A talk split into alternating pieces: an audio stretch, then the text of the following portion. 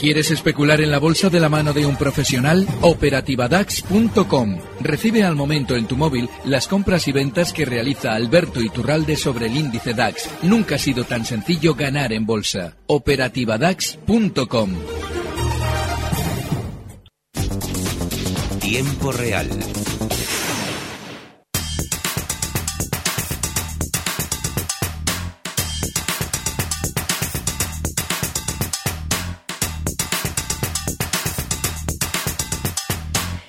5 y 34 minutos de la tarde comienza el consultorio de bolsa en tiempo real en Gestión a Radio. Como cada jueves, a esta hora vamos a saludar a Alberto Iturralde, responsable de díasdebolsa.com. Hola Alberto, ¿qué tal? Muy buenas tardes.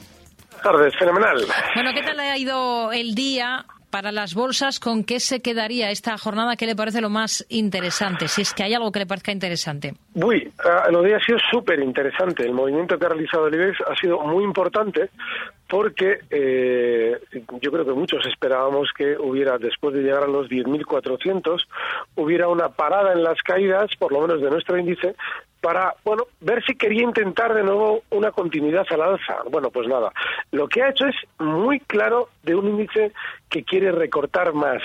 Y ahora tenemos que, siempre explico lo mismo, ¿no? Cuando eh, nos encontramos con noticias eh, en tal o cual sentido importantes para un mercado, como han sido los resultados del Santander y los resultados del BBV, hay que recordar un poquito de dónde viene todo. Y es que hace semana y media, dos semanas, con el IBEX, el IBEX justo en los 10.640, bueno, pues todo era maravilloso.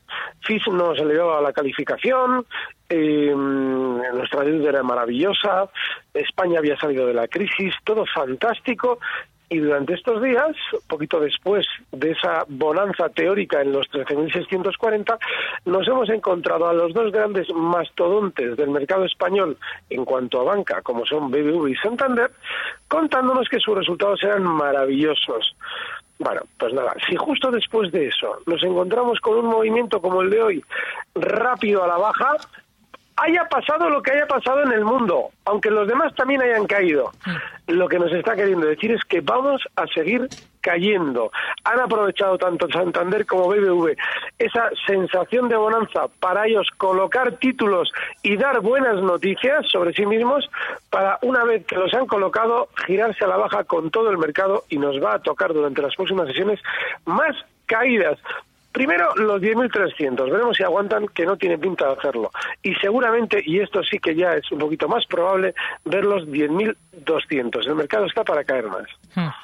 A ver, vamos a ir con dudas de, de, oyentes. Vamos a saludar a Pablo de Madrid. Buenas tardes. Hola, buenas tardes. Díganos. Pues mira, al señor Iturralde preguntarle principalmente por Colonial. Las tengo compradas a 6 euros y era por saber un poquito cómo qué recorrido le ve el analista a este valor. Y bueno, luego un poco comentarle así por encima mi cartera. Tengo Santander, tengo BBV, tengo ArcelorMittal y tengo Telefónica. Las tengo todas con ganancias y bueno, era por saber si me aconseja a lo mejor el desprender alguna. Uh. Gracias, Pablo. Buenas tardes. A ver, comenzamos por Colonial, por ejemplo. Bueno, es, el oyente del día, porque nos ha preguntado por uno de los pocos valores que no ha tenido ningún castigo durante estas sesiones, que es Colonial. Bueno, pues sí, está muy bien el valor. Y de hecho, seguramente desde la zona 9,01, donde está ahora mismo y cerrando, lo iremos viendo cotizar durante las próximas sesiones en 9,40. Yo recuerdo lo de siempre. Inmobiliaria Colonial es un valor con un historial delictivo terrible. Es un valor que ha sabido en su momento dejar grandes cantidades de enganchados durante años. Dicho esto, ahora de manera inmediata no hay nada malo en el valor. Así es que, siguiente objetivo alcista, 940. Y bueno, pues si él quiere colocar un stop de beneficios a ese precio, los 8,78. Está muy bien, inmobiliaria colonial. BBV, hmm. Santander, Telefónica, todo lo demás no hay que estar, porque se han dado ya las circunstancias precisamente para ver caídas en estos valores, que es información, bueno, Telefónica no, porque Telefónica es tan triste que ni nos da noticias positivas, pero los otros dos sí, y esos otros dos pesan mucho en un índice que no va a caer sin Telefónica también, con lo cual los otros dos no los tendría y Telefónica tampoco. Hmm. A ver, más eh, cuestiones. Un oyente que nos escribe, Antonio pregunta por el DAX y dónde está ahora puede ser zona de rebote y si se produce hasta dónde piensa que podría llegar. Podría inicialmente eh, hacia los 13.125 del futuro. Bueno, eh, sí es zona de rebote. Eh, la zona a la que podría rebotar son los 13.150. El problema está en el podría y en el zona de rebote. ¿Quiere decir que lo va a hacer? No lo sé. Yo tengo ciertas dudas porque la velocidad de la caída de hoy es tan alta que no asoma ahora mismo en el DAX un rebote inmediato. De manera que yo más bien eh, no, no me plantearía, vamos, bajo ningún concepto ahora abrir los cortos así porque sí, porque yo lo valgo, y esperaría más caídas seguramente hasta zonas de 12.850. Pero sí, la pregunta, tal y como la ha formulado, se responde con un sí. ¿Es zona de rebote? Sí, porque es un soporte. Está justo en los 13.000 que son soporte. Que la, si rebota, tiene que hacerlo hasta zonas de 13.125, también. Que lo vaya a hacer, yo no lo creo. Hmm. José Luis Bilbao, buenas tardes. Hola, José Luis, muy buenas tardes. Sí, buenas tardes. Yo quería preguntarle al Iturrate una cosa. Vamos a ver, el otro día entré en Enagaso, en mala hora, a 25, puse un stop a 22,885 en diciembre, y bueno, pues esto estaba vigente, y bueno, pues el otro día veo que con la bajada que ha habido, eh, cuando han debido de soltar la orden, me dicen que con la MIFI que ha habido ahora a partir del 3 de enero, pues no, no me admiten tres decimales y no, no, no me han hecho la esto, o sea, con lo cual tengo una pérdida de un 8, un 9%. Pues después de eso, saber qué, qué perspectivas tiene el valor, si lo tengo que mantener o, o sería mejor liquidarlo. Gracias, José Luis. Buenas tardes. Alberto. Me encanta que los organismos eh, públicos tomen decisiones porque siempre hacen exactamente lo mismo. Dicen, en aras de proteger los intereses de los pequeños inversores, y acto seguido la frase siguiente es una merma de los derechos de los inversores. Ustedes cada que escuchen un comunicado de la CNMV que empiece así, lo siguiente que viene es un robo de cartera como una catedral. Lo digo de la CNMV y de cualquier otro organismo europeo que diga que protege los derechos de los pequeños inversores. Dicho esto, en aras que no hay que tenerlo bajo ningún concepto, pero no de la semana pasada la anterior y del momento en el que le han robado la cartera al cliente. No hay que tenerlo desde que es lateral y eso es desde el 2015. Y bueno, pues como ya ha pasado lo de siempre en los valores que protagonizan la caída del IBEX, que es los de la energía, como estos días atrás, que oh, son los valores de la energía.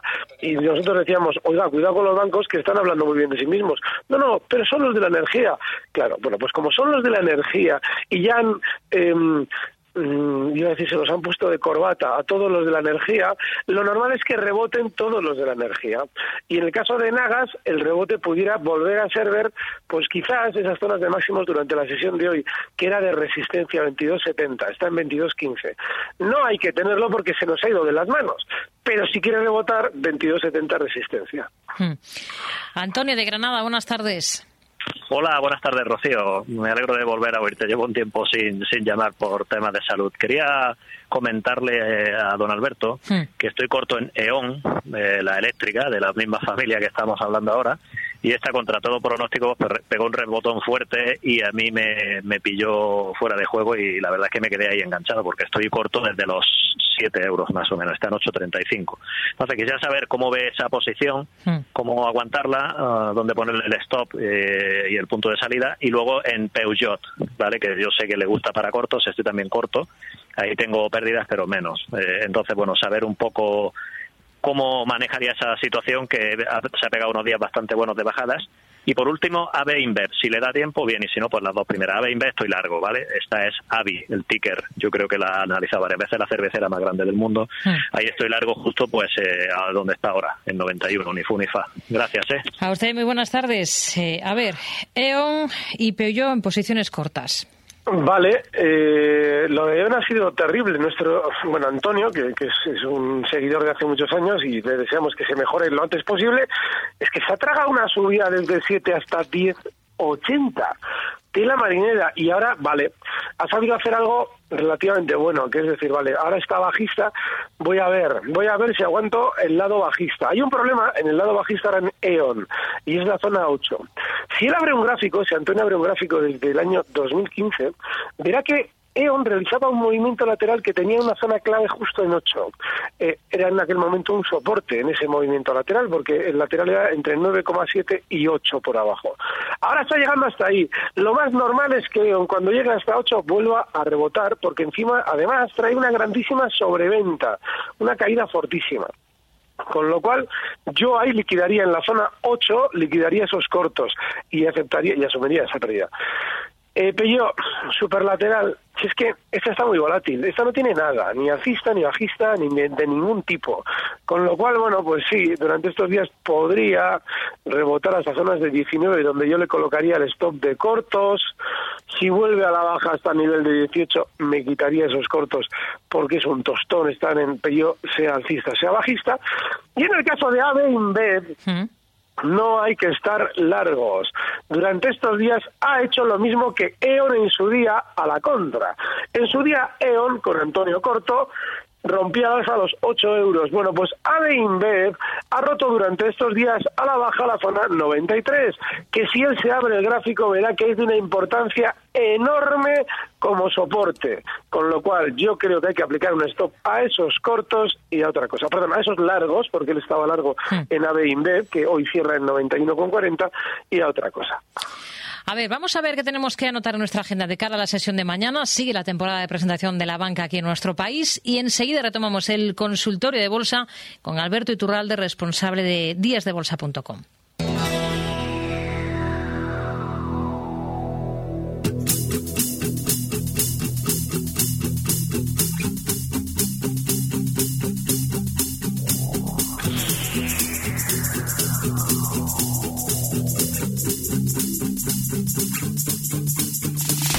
Para cerrar la semana el viernes, en España el Ministerio de Empleo publicará las cifras de afiliación y paro registrado de enero. Además, el INE publicará los precios de exportación y de importación de productos industriales de diciembre.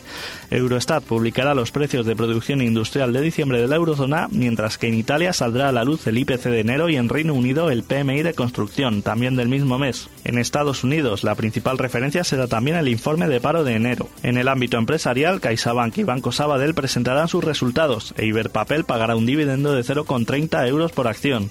Entre las compañías en presentar sus cuentas se encontrará además el gigante bancario Deutsche Bank, AstraZeneca, mientras que en Estados Unidos saldrán a la luz las cifras de Steel Lauder, ExxonMobil y Valero Energy. A tener en cuenta, además, que el sábado día 3 finaliza el mandato de la presidenta de la Reserva Federal, Janet Yellen, que será sustituida por Jerome Powell.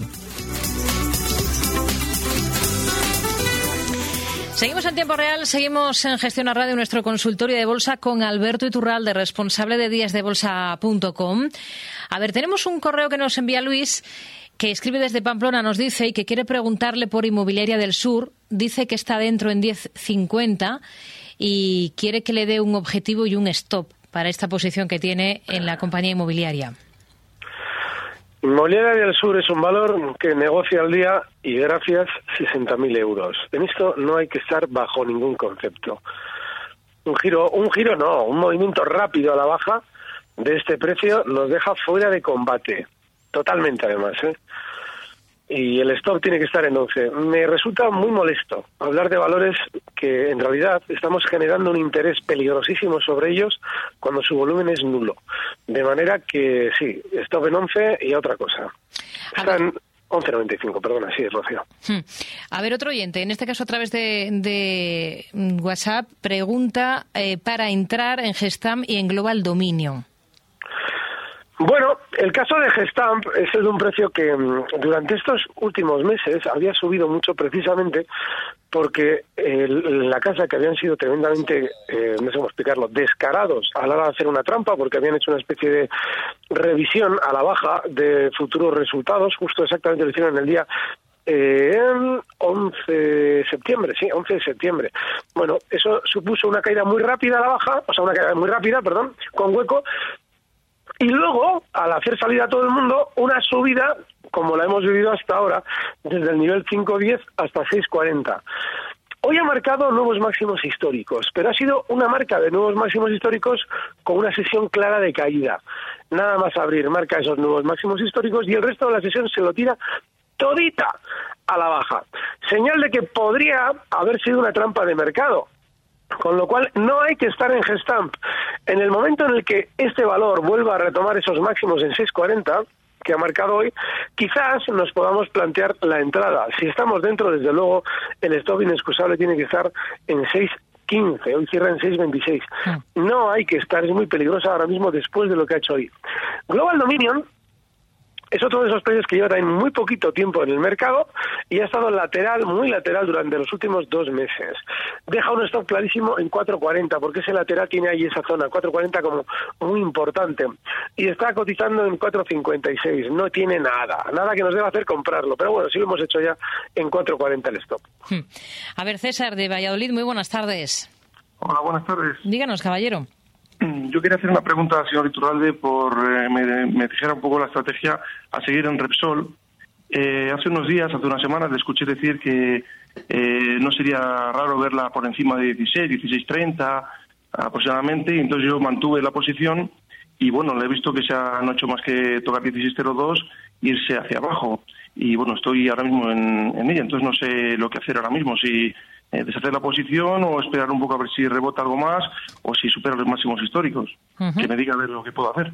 Gracias, muy buenas tardes. A ver, Repsol. Hay que tener mucho cuidado con escuchar opiniones con nuestro bolsillo. Se escucha con los oídos y se filtra por el cerebro. No hay que tener el bolsillo puesto a la hora de intentar escuchar una opinión. Lo digo porque yo lo que dije de Repsol fue que, lógicamente, tienen que generar un sentimiento positivo a la hora de colocar títulos pero días después ya lo explicaba además también en este mismo medio que cuando Repsol nos está diciendo que vuelve a hacer un plan de retribución a los empleados en acciones, es decir, que les propone cobrar en acciones, lo que está haciendo es intentar vender a los empleados lo que no hay volumen de dinero para absorber en el mercado. Y eso se hace para luego caer. Lo digo porque yo, el hecho de que en un momento determinado pueda contestar, digo, bueno, pues sí, no nos debe extrañar que Repsol pueda marcar por encima de 16 euros. Eso no es para que usted mantenga una posición. Eso es para que si lo ve por encima de 16 euros no se piense que se va a 300.000, como suele suceder cuando un valor como Repsol lleva durante 10 años sin romper la zona 16 y el día que marque por encima vamos a hacer fiesta nacional bursátil. Así es que, ojo, una cosa es que el valor pueda marcar esos 16 euros y haya que tener precaución y otra es que como Iturral le ha dicho que puede marcar por encima de 16, esto empieza a caer y yo no aplico stop. ¿Vale? Eso es escuchar con el bolsillo. Como me duele perder dinero en la posición, no aplico el stop. ¿Por qué? Espérese que ya lo encontraré. Pues mire, un día le dijo que esto igual subía. Bueno, pues por esto ya no aplico el stop. No. Eh, Repsol ha realizado ya gestos para seguramente decirnos muy claro que quiere caer, que es lo que yo explicaba eh, en Economía las dos con, con Fran eh, días atrás y en Twitter. Esa es una estrategia antes de recortar. No quiere decir que como dice alguien, es que todavía no, ha entregado las acciones, tiene toda la razón. El problema está en que sacan la información al mercado para ponerse ellos en la palestra y que prestemos atención a su título antes de caer. Y los empleados, si ven que el valor ha caído, por ejemplo, un 6-7%, como ahora, pues dicen, ¡ay, fenomenal! Que me paguen acciones. Si esto ha valido hace tres días casi 16, nos vamos a forrar, ¿vale? Es decir, hay que tener un poquito de cuidado con cómo hacen las estrategias las compañías como Repsol, pero vamos, eso de escuchar con el bolsillo es muy peligroso. A ver, para responder a Sandra, que nos envía un correo a tiempo real dice, ¿mantenemos stop en 91,8 para Fresenius? No, ¿cómo que lo mantenemos? Eso, claro, hay que aplicarlo ya. Mira, en, estos días atrás, eh, bueno, he ido buscando estrategias en Twitter, eh, las he ido poniendo, estrategias en valores eh, para poder de alguna manera intentar aprovechar rebotes en precios que están funcionando un poquito mejor que su mercado. Bueno, pues hoy Fresenius se ha apuntado a las caídas del DAX. Hoy ha cerrado en 90,24. Mañana en la apertura hay que aplicar ese stop. Y bueno, seguir con Heineken y con Imeris, que por ahora están yendo muy bien. Hmm. A ver, eh, Esilor, del mercado mercado francés. Hay otro oyente, Víctor en concreto, que nos escribe porque quiere saber su opinión sobre esta compañía. Entiendo que quiere entrar. A ver, mm, a ver si aparece. Vamos a ver. Sí, aquí la tengo. Vamos a ver. ¡Buah! ¡Qué horror! Que se abra un gráfico lo más amplio posible. Eh, ir a Francia a especular con un precio que desde el 2015 está súper lateral, sin nada, y encima dentro del gran lateral que ha hecho está ahora en el medio, pues no tiene ningún sentido. No, no, no, esto no hay que tocarlo. Que se abra el gráfico, es que es muy importante que él se lo abra, para que detecte a qué nos referimos con ese movimiento lateral y que en casos similares no le preste atención al valor. A ver, em, me gustaría que me diera Alberto Iturralde soportes y resistencias para Miquel y Costa. Nos pregunta otro Uy, estos Días, sí, estos días ha funcionado peor de lo que acostumbraba. Cuidado con estos valores que tienen también muy poquito volumen y ya comienzan a recortar. Miren, el soporte en Miquel y Costas eh, está justo en el punto en el que por última vez, última vez arrancó al alfa marcando nuevos máximos históricos. Y esa última vez fue justo en los 32.40, está en 33.75. Lo más normal es que tienda a recortar hasta esa zona 32.40 con cierto margen, hasta zonas de 31,60. No hay que tenerlo, está ya de capa caída. La resistencia, clarísimo, los 35,50. No hay que estar en mi cosas. Hmm. Otro oyente que nos creo que nos da tiempo a responder a Adrián que pregunta si Indra está para entrar ya largo. Indra, Indra, Indra, aquí está. A ver. No, pero si es que, vamos a ver, otro, pero que este, este es eh, lateral desde que la bolsa es bolsa para Indra. Estamos hablando del año eh, 2005, 2005, 10 años más que la de antes, de la que hemos despotricado. Bueno, pues esta es peor. Bueno, no es momento de entrar puede tener algo más de rebote, podría tener algo más de rebote, pero nosotros no podemos entrar ni elaborar una estrategia con un podría, porque el podría no es que tenga muchas probabilidades y no las tiene, con lo cual no hay que tocarla. Pues nos quedamos con este consejo. Alberto Iturralde, responsable de díasdebolsa.com. Un placer, como siempre. Gracias. Buenas tardes. Gracias. Un fuerte abrazo. Recibe al momento las operaciones de Alberto Iturralde vía SMS en tu móvil. Operativa DAX.com.